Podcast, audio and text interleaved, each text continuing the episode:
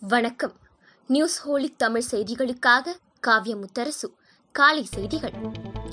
இன்று தளர்வுகளற்ற முழு ஊரடங்கு அமல்படுத்தப்பட்டுள்ளதை அடுத்து சென்னையில் இயல்பு வாழ்க்கை முடங்கியுள்ளது. நேற்றிரவு பத்து மணிக்கு தொடங்கிய இரவு நேர ஊரடங்கும் அதனைத் தொடர்ந்து இன்று ஞாயிறு முழு ஊரடங்கும் அமலில் உள்ளன. நாளை அதிகாலை நான்கு மணி வரை தமிழகம் முழுவதும் தளர்வுகளற்ற ஊரடங்கு அமல்படுத்தப்படுவதால் அனைத்து கடைகளும் அடைக்கப்பட்டுள்ளன. முழு ஊரடங்கு காலத்தில் அனாவசியமாக வெளியில் சுற்றும் வாகனங்கள் பறிமுதல் செய்யப்பட்டு வழக்கு பதிவு செய்யப்படும் என சென்னை மாநகர போக்குவரத்து காவல்துறை எச்சரித்துள்ளது.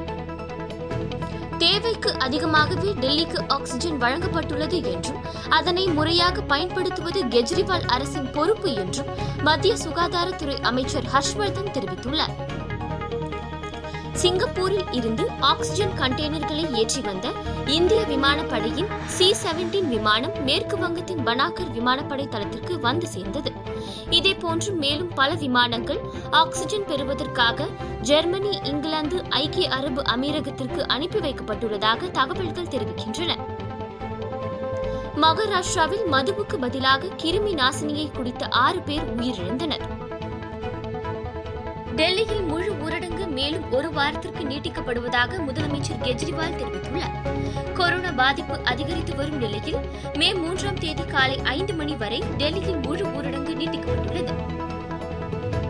தமிழகத்தில் நாளை முதல் ஏப்ரல் முப்பதாம் தேதி வரை வங்கிகள் பிற்பகல் இரண்டு மணி வரை மட்டுமே செயல்படும் என மாநில வங்கியாளர்கள் குழுமம் அறிவித்துள்ளது.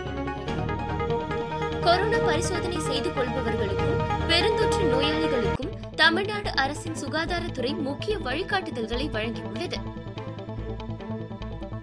காற்றில் சுமார் ஒரு மணி நேரம் வரை இருக்கக்கூடியதும் இதுவரை இல்லாத அளவுக்கு அதிக தொற்றும் திறன் வாய்ந்ததுமான புதிய கொரோனா வைரஸின் வடிவம் இலங்கையில் கண்டுபிடிக்கப்பட்டுள்ளதாக தகவல்கள் வெளியாகியுள்ளன.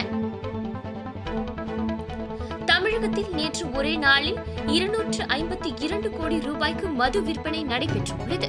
அதிகபட்சமாக சென்னை மண்டலத்தில் ஐம்பத்தி எட்டு கோடிக்கு மது விற்பனை நடைபெற்றுள்ளது.